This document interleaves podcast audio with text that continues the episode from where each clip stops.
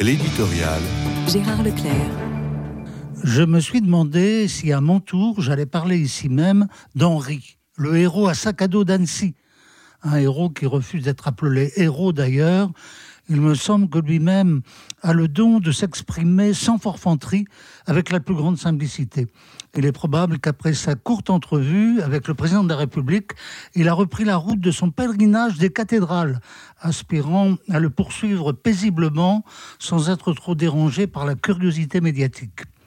Il est vrai, cependant, qu'il communique sur les réseaux sociaux à propos de son périple des cathédrales, de cathédrale à cathédrale. Et j'avoue que là, je suis vraiment très intéressé. Laissons un moment le drame d'Annecy, en souhaitant que les quatre petits-enfants et les deux adultes blessés recouvrent au plus vite la santé. Et tentons de suivre au moins en esprit notre pèlerin.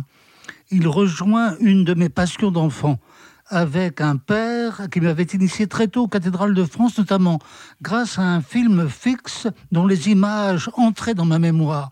J'étais capable de les reconnaître toutes les cathédrales sans les avoir visitées, à l'exception bien sûr de celles de mon diocèse de naissance, avec ses merveilles que sont les cathédrales de Soissons et de Lens.